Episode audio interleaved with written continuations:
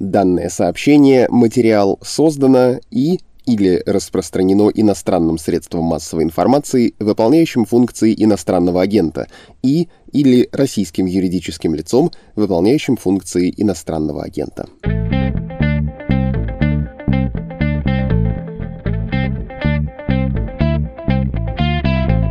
Здравствуйте, это «Что случилось?» Ежедневный подкаст «Медузы». У микрофона Владислав Горин. И здесь же журналистка, кинорежиссер Юлия Вишневецкая. Здравствуйте, Юлия. Добрый день.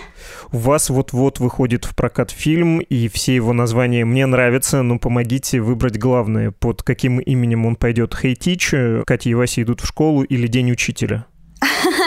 Катя и Вася идут в школу. День учителя это было рабочее название, с которым мы собирали деньги на этот фильм когда-то еще давно. Вот. Потом переименовали. И действительно в англоязычном варианте, да, то есть для показа на зарубежных фестивалях, мы его назвали Hey Teachers, как отсылка к песне Pink Floyd. Another brick in the wall. Да.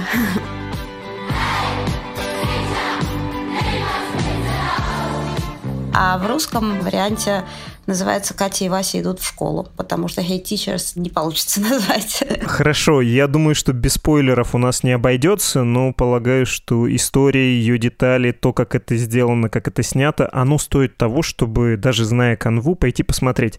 И тем не менее, даже несмотря на то, что мы спойлеры сделаем, все равно есть какая-то часть, которая за кадром осталась. Можете описать, ну, во-первых, сначала канву, а потом я вас еще о приквеле о небольшом попрошу, но для начала такой расширенный синопсис фильма, как бы вы сами аттестовали вот эту ленту, которую вы у себя в соцсетях, кажется, назвали документальной трагикомедией о хождении в народ. О чем это? Да, но это про двух молодых ребят, Катя и Вася из Москвы. Они приезжают работать учителями в маленький городок в 100 километрах от Москвы в обычную районную школу. Катя преподает литературу, а Вася – географию. При этом между ними и этой школой огромная культурно-социальная пропасть. Да? То есть они прогрессивные, скажем так, ребята из Москвы, а их ученики и люди, с которыми им предстоит работать, вот их коллеги, учителя, они работают в традиционной советской системе образования, которая еще видоизменилась э, в постсоветское время, еще добавилась религия. В общем, в этой школе все все время маршируют, ходят строем и учатся строго по программе. А у Кати и Васи есть такие преобразовательские амбиции, да, они хотят рассказать детям что-то больше, не хотят на них кричать, э, не хотят им ставить двойки, хотят их заинтересовать своим преподаванием, вообще сделать так, чтобы им было интересно. Ну вот весь фильм — это, собственно, хроника их попыток привнести что-то новое в систему школьного образования на протяжении учебного года. От звонка до звонка звонка от первого до последнего. Именно, да, да. Ну, то есть там, правда, начинается все с 1 сентября и заканчивается последним звонком так все очень по-простому. Вот. Но там все плохо получается, но смешно. Про это еще поговорим. Итак, зафиксируем. Катя Мамонтова, учительница русского языка и литературы, Вася Харитонов, э, географ, но он, в отличие от Ивановского, глобус не пропил и вообще, в отличие от э, моего земляка из Перми, от, точнее, его персонажа, куда более приятный человек, со школьницами никаких отношений не заводит. И в фильме не проговаривается, на самом деле, почему эти два молодых человека человека решили отправиться в школу работать, э, и они там вроде в планах ставят, да, по паре лет провести. Какой у них был мотив из Москвы отправиться вот туда, в район Обнинска? Ну, там, на самом деле, в фильме «Внимательный зритель» заметит, что это Жуков э, Калужской, да, кажется, области. Нет. Нет? Нет. Но и хорошо, что... Ну, мы на самом деле договорились, что мы не будем никак светить название города и никак не будем светить номер школы. Поэтому, ну, пусть думают, что Жуков. Еще были предположения, что это маленький городок в Тульской области, там, в каких-то рецензиях. Но я не говорю, какой это город. Что касается, почему они это сделали, ну, вообще, когда человек хочет изменить свою жизнь, да, к этому обычно приводит какой-то целый комплекс обстоятельств, которые мы действительно все в этом фильме не показываем и не называем, потому что вот вся жизнь, которая у них была до этого, привела их к такому выбору. Но надо сказать, что это довольно популярный в последнее время вид молодежного волонтерства, когда молодые люди, это, по-моему, очень здорово и прекрасно, когда молодые ребята идут устраивать возвращаются работать в школу. Где-то они это делают при поддержке благотворительных программ, где-то сами. Я таких людей знаю много. И мне кажется, это прекрасно совершенно, потому что когда преобразовательские амбиции направлены на детей, это интересно. И из этого может что-то хорошее всегда получиться. И даже в истории Кати и Васи я бы не назвала ее однозначным провалом хотя это скорее, конечно, провал. Да, я вспомнил, что у нас был подкаст и быстро посмотрел, как он точно называется. «Истории сельских учителей о дистанционке. Как преподавать через интернет без компьютеров и убедить цыганскую семью оставить ребенка в школе». В мае 2020 года у нас был такой выпуск. Госпрограммы тоже есть такого рода, чтобы молодые люди поработали в школах. Эти конкретно ваши двое героев хотели самореализоваться, хотели вот э, незадолго после университета, хотя Катя, кажется, 25 25. Ну, в общем, такой еще после университетский возраст. Немножко узнать мир с той стороны, с которой они его, скорее всего, больше не узнают, вернувшись в Москву. И реализовать какую-то такую человеколюбивую амбицию. Все верно? Да, да, то есть какая-то вот романтическая мечта, чтобы поехать в маленький город, работать учителем. Вот, да, как коммунары, как э, земские учителя когда-то в конце 19 века. Это, мне кажется, очень вообще заложено в русской культуре.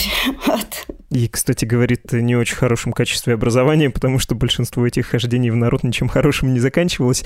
Ну ладно, про это, опять же, чуть позже поговорим на конкретном примере. Вот они приехали, и давайте небольшую яркую цитату из э, момента, когда директор собрал учителей перед началом учебного года, и вот он им говорит. Уважаемые коллеги, слава богу о том, что все-таки отходят от того положения, что образование – это услуга.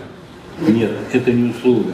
Это государственная политика направлена на то, в первую очередь, на воспитание и образование подрастающего поколения.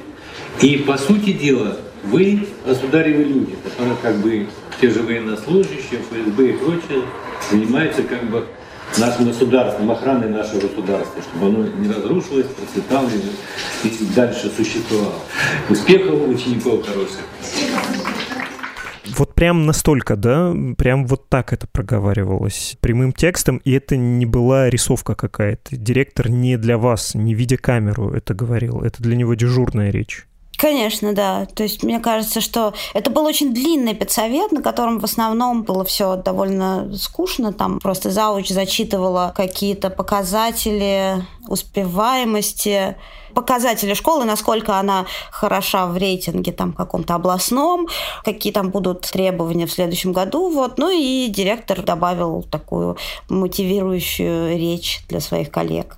Конечно, это точно не для нас было сказано. Ну, это такой первый звоночек, и потом по нарастающей идет история. Все сделано по законам новой журналистики. Такой восходящий тренд. Мы въезжаем в историю, в ситуацию. Там есть э, фрагмент, когда учительница с опытом проговаривает как бы поучаем молодого коллегу Васю про то, что, ну, вы же понимаете, чего мы от вас ждем. Мы ждем, что вы, молодые учителя, немножко расшевелите наше болото. Как вам кажется, там действительно был какой-то искренний на это запрос? Э, хочет ли эта система, чтобы ее немножко расшевелили?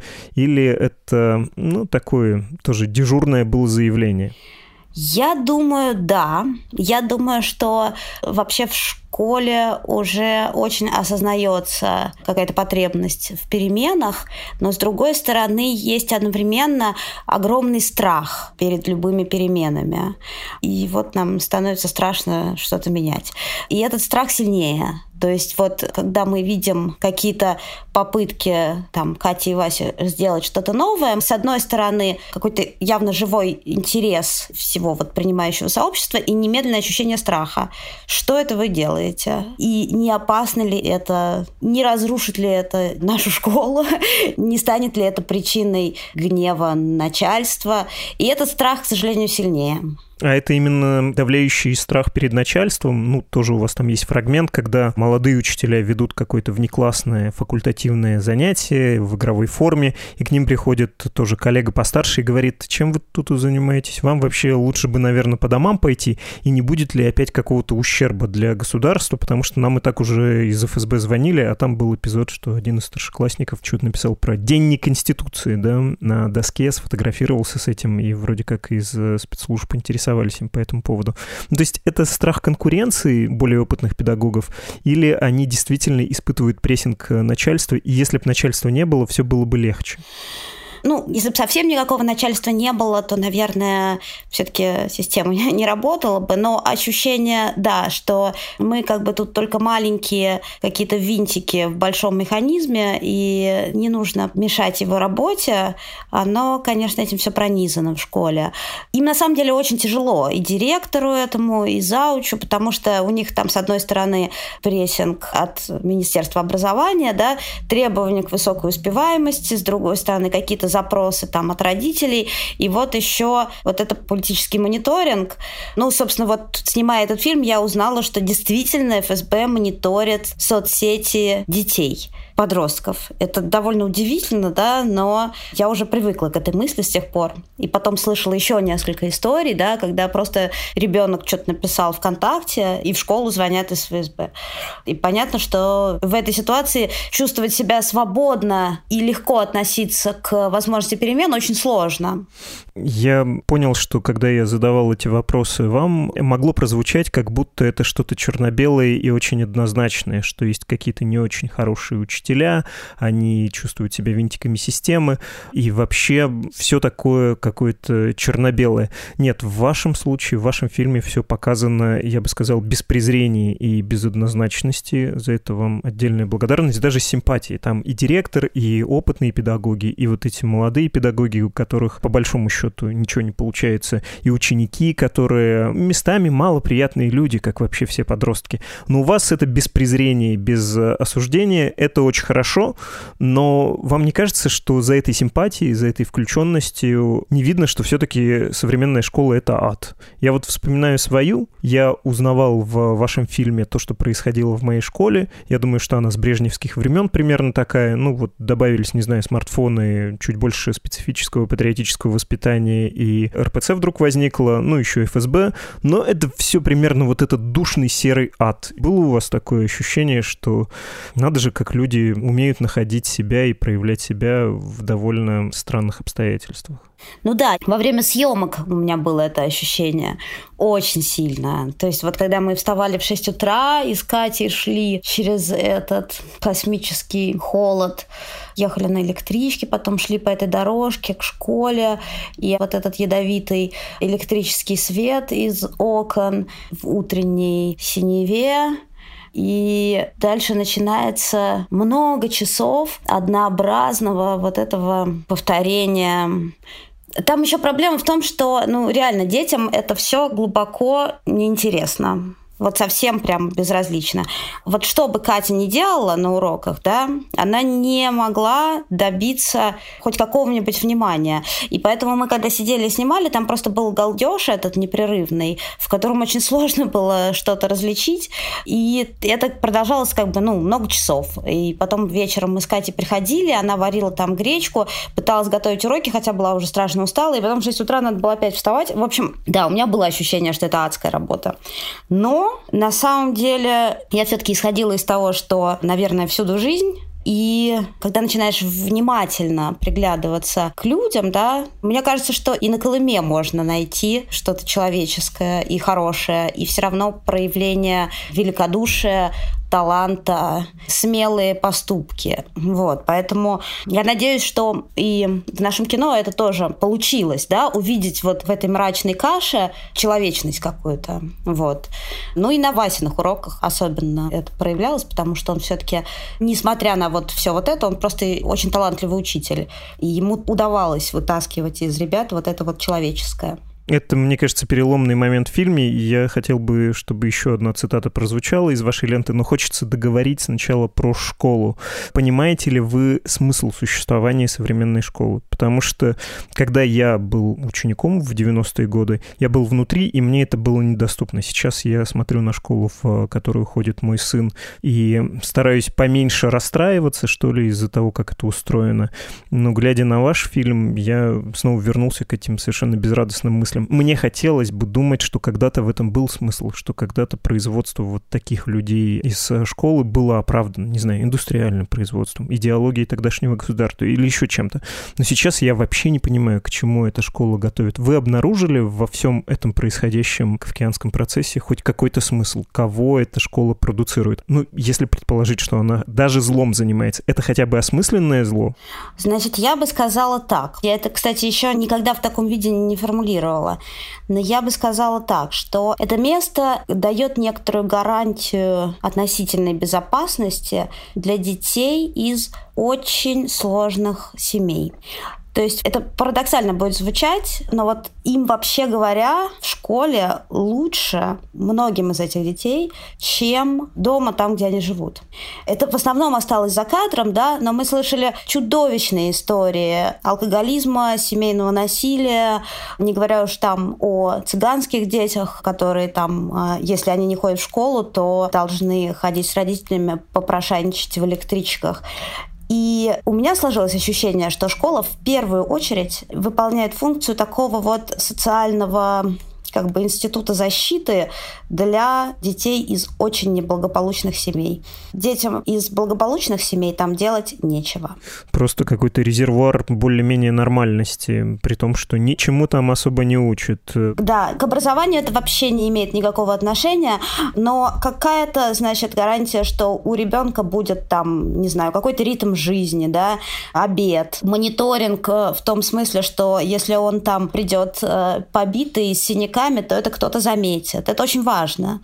Какой-то все-таки круг общения. И вот я бы сказала, что для, ну, там не половины, может быть, чуть меньше половины детей в этой школе, на самом деле речь вот об этом. Угу. Возвращаясь к фильму, Катя говорит в самом начале, что хочет научить своих учеников рефлексии, хочет объяснить девочкам, что они могут реализоваться не только через семью. Вот такой феминистический посыл у нее есть. А Вася хочет научить школьников тому, чтобы они научились рассуждать и понимать какие-то большие процессы, ну, в том числе, как мир устроен в буквальном смысле, планета устроена, экономика устроена, политика, и почему в ближайшем супермаркете на чесноке написано, что он в Китае сделан. Но учить ученикам это все до фени, и мне так кажется, что это у них сработал защитный механизм от э, вот этой школьной системы, которая не искренне на них не направлены, и когда туда приходят люди, которые хотят до них достучаться, эти дети все равно выбирают проверенный способ нормального, более какого-то актуального существования в смартфоне. В этом тоже кроется причина неуспеха этого хождения в народ, что дети понимают, что от школы ничего не жди важного, ничего такого, что тебе в жизни пригодится, и когда когда появляются люди, которые хотят реально чего-то тебе дать, то им труднее проколупать эту скорлупу. Конечно, да. Мне кажется, что у ребят, у детей, да, просто какая-то тотальная слепота и глухота ко всему, что исходит от взрослых. И это неудивительно, да, потому что, значит, их все время кто-то пытается, значит, наставлять и получать, да, и, значит, сегодня это священник в местной церкви, который говорит им, что смартфоны от дьявола, и что гаджеты не случайно называются гаджетами, потому что гаджеты. А на следующий день Катя им вещает что-то про право человека, про феминизм, а вся жизнь в смартфоне, да, и там вообще все другое, там нет ничего из того, что говорят взрослые. И, в общем, понятно, что они совершенно дезориентированы, и никого из взрослых просто не привыкли слушать вообще. Поэтому, конечно, любые проповеди, что церковно-приходские, что Катины, с этими подростками просто не работают. Катя тогда она переходит прямо на проповеди и говорит, что ксенофобия — это плохо, гомофобия ужасно, коллективной ответственности не существует. Вот это вот все, что с таким упоением рассказывают друг другу первокурсники высшей школы экономики, чувствуя, как они вот утверждают правду, повторяют эту азбуку людям, которые так ее знают. Давайте небольшую цитату послушаем из переломного момента в фильме, очень уж она хорошая. В ночь с воскресенья на понедельник я просто подыхала. Мне было так херово, просто чудовищно. Я не могла придумать ничего, ни один урок. Ну просто вообще ничего. Я даже не проверила их тетради. Я пришла и сказала, э, поделайте что-нибудь, я проверю тетради. Мне все время говорят, что в уроке должно быть хотя бы четыре вида действия. Ну, примерно так. Смысл был в этом. Вот. Э, и я думала, боже мой, все, что я делаю, это говно. Э, зачем мне вообще это делать? Ты не успеваешь бывает. есть, ты не успеваешь спать. Да, я не ел. Я не ем вообще практически. Ну, типа, я э, ем утром, иногда. Не, я, у меня понедельник, вторник, когда у меня есть перерыв между уроками и кружками, довольно сознательный час, я иду в пятерочку, что-нибудь покупаю и часто иду в деревню туда и сжираю улитку какую-нибудь. А так, в принципе, мне еще просто нравится туда сходить, там выходишь, там деревня, поля и, короче, рай интроверта. Очень рекомендую. Ну, то есть этот конфликт сначала выглядит следующим образом, что вроде бы есть директор, у которого фрикативное Г, и учителя, государевы люди, и ты ждешь, что произойдет столкновение, но происходит другого рода столкновение. Катя не выдерживает на самом деле детей. Как вам кажется, почему это произошло с ней, а с Васей нет? Почему он оказался более методически подкованным и зашел не в лоб, а вот там начал, например, хвалить детей, и дети, которым этого вообще не хватало, к нему потянулись. Почему у него это сложилось лучше? Хороший вопрос, да? Ну вот почему Катя такая, а Вася такой? Иногда думаешь, что просто почему вообще люди друг от друга отличаются? Ну, от природы, может быть, характер, способ взаимодействия с миром, да? Вот у Кати он такой в режиме монолога, вот, а у Васи в режиме диалога сразу же был, да? И он просто оказался чуть более гибким. Он был больше готов, с одной стороны, подстраиваться под вот эту систему, а с другой стороны, как-то и что-то немножко менять. Ну и, не знаю, талантливый учитель, мне кажется, просто вот от природы, слушающий детей, слышащий их, чувствующий. При этом чисто формально Вася потерпел поражение, а Катя нет, потому что она хоть и ушла среди года, но у нее там кто-то из учеников стихи мог прочитать, что-то она им вдолбила, в том числе проповедями, в том числе тем, что пошла к педагогу по вокалу и стала тренировать командный голос. А Вася устраивал дискуссионные клубы, взрастил там, значит, чуть ли не ячейку навальнистов, и ФСБ пришло, и никаких академических успехов, ну, то есть вот знаний, по которым школа формально его оценивает, оценивает, он не дал. И Катя уволилась по собственному желанию. Директор говорит, ну все, без обид, я надеюсь, что у вас все будет хорошо. Они хорошо попрощались. А с Васей это вот разговор на бегу, и он говорит, знаете, я хотел бы еще и на второй год остаться, может, я как учитель географии не очень хорош, но вот есть же у вас, наверное, какой-нибудь никому не нужный класс с цыганами, за которые никто не хочет браться, и я бы с ними позанимался. Но ему даже этого не дают. Почему Васю-то по итогу отвергла школа, оценила низко, а Катю по большому счету, с бюрократической точки зрения, высоко. Вася не выглядел никакой угрозой. Ну вот это именно то, о чем я говорила в начале. Вот этот вот немотивированный, преувеличенный страх, что что-то пойдет не так.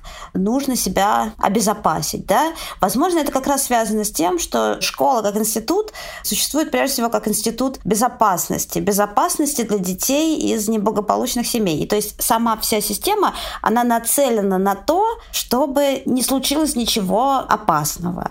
И тут, значит, Вася, кстати, он никого не взращивал спрашивал. Эти ребята, вот эти вот политизированные умные подростки, они были в школе еще до него, и у них были вот эти политические дебаты, и кто-то из них был навальнистом, кто-то леваком, но когда пришел Вася, они просто к нему потянулись, поскольку им было интересно. Вот. Он их как раз не взращивал, специально дистанцировался от всех политических споров, вот. но поскольку они как-то кристаллизовались вокруг него, то это уже руководство воспринимало как что-то опасное как то, что нужно пресечь в зародыше. И действительно, одной из важных причин Васиного увольнения стал вот этот звонок из ФСБ. К сожалению, так, да. Ну, там, ну, понятно, были же и еще причины, да, и как бы вслед за Катей, и то, что академические успехи Васиных учеников оставляли желать лучшего, и то, что там были какие-то просто еще внутришкольные интриги, нужен был другой преподаватель географии. Вот. Но Вася не хотел уходить совершенно. Катя хотела, а Вася не хотел. Так, э, по законам хорошего фильма, казавшийся ложным конфликт с директором, на самом деле актуализируется ближе к концу. Я вас про то, как это сделано, хотел бы еще раз спросить. Для вас кто из коллег, кинематографистов, документалистов ориентир? Чьи фильмы, чей стиль, чьи ценности вам близки? Это какой хороший вопрос. Ну, мне, например, очень нравится польская школа документального кино, которая Оно документальное, но когда смотришь, оно почти как игровое. Ну, не в том смысле, что там постановка, хотя там может быть постановка, а может и не быть, а в том смысле вот какой-то общая собранность и цельность сюжета делает так, что ты в это втягиваешься и абсолютно веришь. Ну, вот один из моих любимых фильмов, представляющих эту школу, это фильм «Дон Жуан» Ежи Сладковского, который, кажется, получил главный приз на фестивале ИТФА в 15 или 16 году, я не помню. Фильм польского режиссера, снятый в России, в Нижнем Новгороде, про мальчика с аутизмом. Ну, это у него не совсем аутизм, но, в общем, некоторое психиатрическое отклонение. Ему уже 20 лет, он не работает, странно воспринимает весь мир, и весь мир пытается его переделать. Да, но это я уже сейчас отвлеклась, но, в общем, горячо рекомендую. Я вас именно про это и хотел спросить, именно про этот эффект, когда очень кинематографично изложена документальная фактура, когда чувствуется очень хорошо такой сценаристский, редакторский замысел. В русском кино для меня это в первую очередь Расторгуев, и вот смотришь ваш фильм, и точность и выстроенность э, совершенно дикого-дикого пляжа, тот, который жар нежных, и иногда кажется, что что, ну нет, ну вот тут они точно сыграли, но сам начинаешь сомневаться, документально это или их попросили переговорить. Небольшое какое-то, может быть, было желание самих героев вам помочь. Мне это чертовски понравилось. Ну, то есть это очень здорово, легко смотрится. Я поэтому без э, обвинений, но с уточнением. Были моменты, когда вы чувствовали, что вам подыгрывают, или вы просили, чтобы вам немножко подыграли, чтобы чуть докрутить эмоции? Ну, к счастью, нет, я вообще была готова к тому, чтобы, может, где-то что-то и попросить, но, к счастью, нам не пришлось. То есть как-то все обошлось без этого. Возможно, потому что герои наши, Катя и Вася, с самого начала просто были нашими союзниками, да. Особенно Катя, которая закончила в ГИК, она сценарист по образованию, и она просто была на нашей стороне, да, то есть ее не нужно было ни о чем просить. Например, когда она поняла, что сейчас будет увольняться, она там позвонила и сказала, что вот вот сейчас я пойду к директору, да.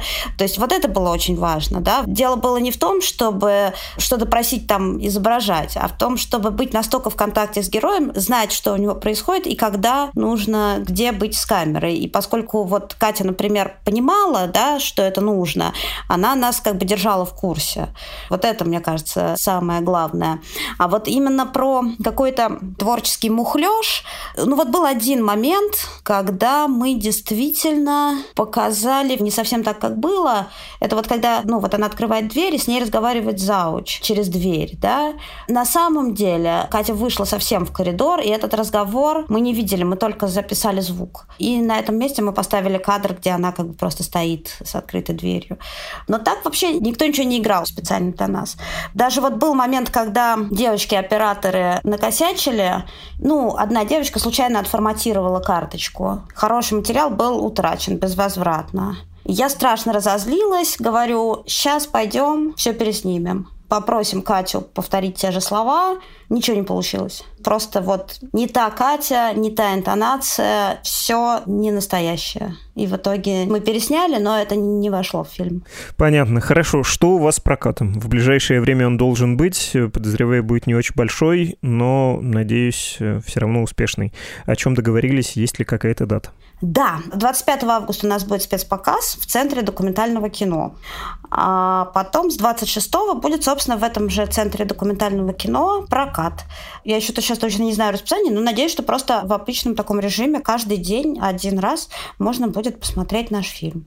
Позже, осенью, наверное, еще будет прокат в э, системе Каро, но тоже ограниченный, небольшой в некоторых кинотеатрах. Мы будем это все, видимо, как-то специально объявлять. Так что очень бы хотелось увидеть зрителей в кинотеатрах потому что прокат документального кино это вообще чрезвычайно непростая штука, потому что совсем нет системы, которая позволяет документальным фильмам раскрутиться и стать известными. Ну, по крайней мере, это гораздо меньше, чем с игровым. Документальное кино мало смотрят, мало знают, о нем мало пишут, ни у кого никогда нет бюджета на рекламу. В общем, очень редко бывает, чтобы фильм не то чтобы даже окупился в прокате, но хоть что-то вообще собрал. Вот. Но тут у нас есть надежда, поскольку тема такая реально совсем народная, да, то есть мне кажется, что школа – это то, что касается прям, ну, каждого человека в России. И у нас вот есть надежда привлечь живых э, зрителей.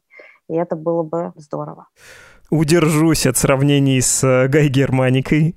Э, просто хочу, поскольку у меня была возможность посмотреть фильм благодаря вам, всем посоветовать посмотреть отличный фильм, очень интересный. Если вас вдруг почему-то пугает э, формулировка «документальный фильм», не пугайтесь, смотрится на одном дыхании. Это не то, что советский киножурнал, это прям хорошее кино. Всем очень советую. С нами была журналистка, кинорежиссер Юлия Вишневецкая. Спасибо вам, Юлия. Огромное спасибо. Еще отдельная благодарность за то, как вы внимательно посмотрели фильм. Мне было прямо очень приятно.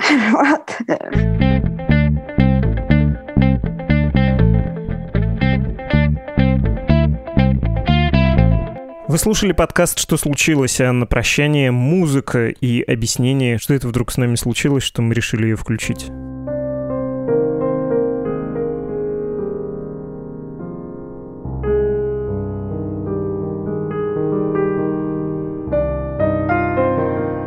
Эта композиция называется «Медуза». Ее написала Вэл Гиама. Когда наше издание признали иноагентом, Вэл написала нам сообщение со словами поддержки, а еще там было сказано, что она дарит нам эту музыку. И все отчисления от прослушивания мелодии будут идти в пользу нашей редакции. Ищите на всех платформах и в подборке «Агенты лета» Вэл Гиама. Медуза.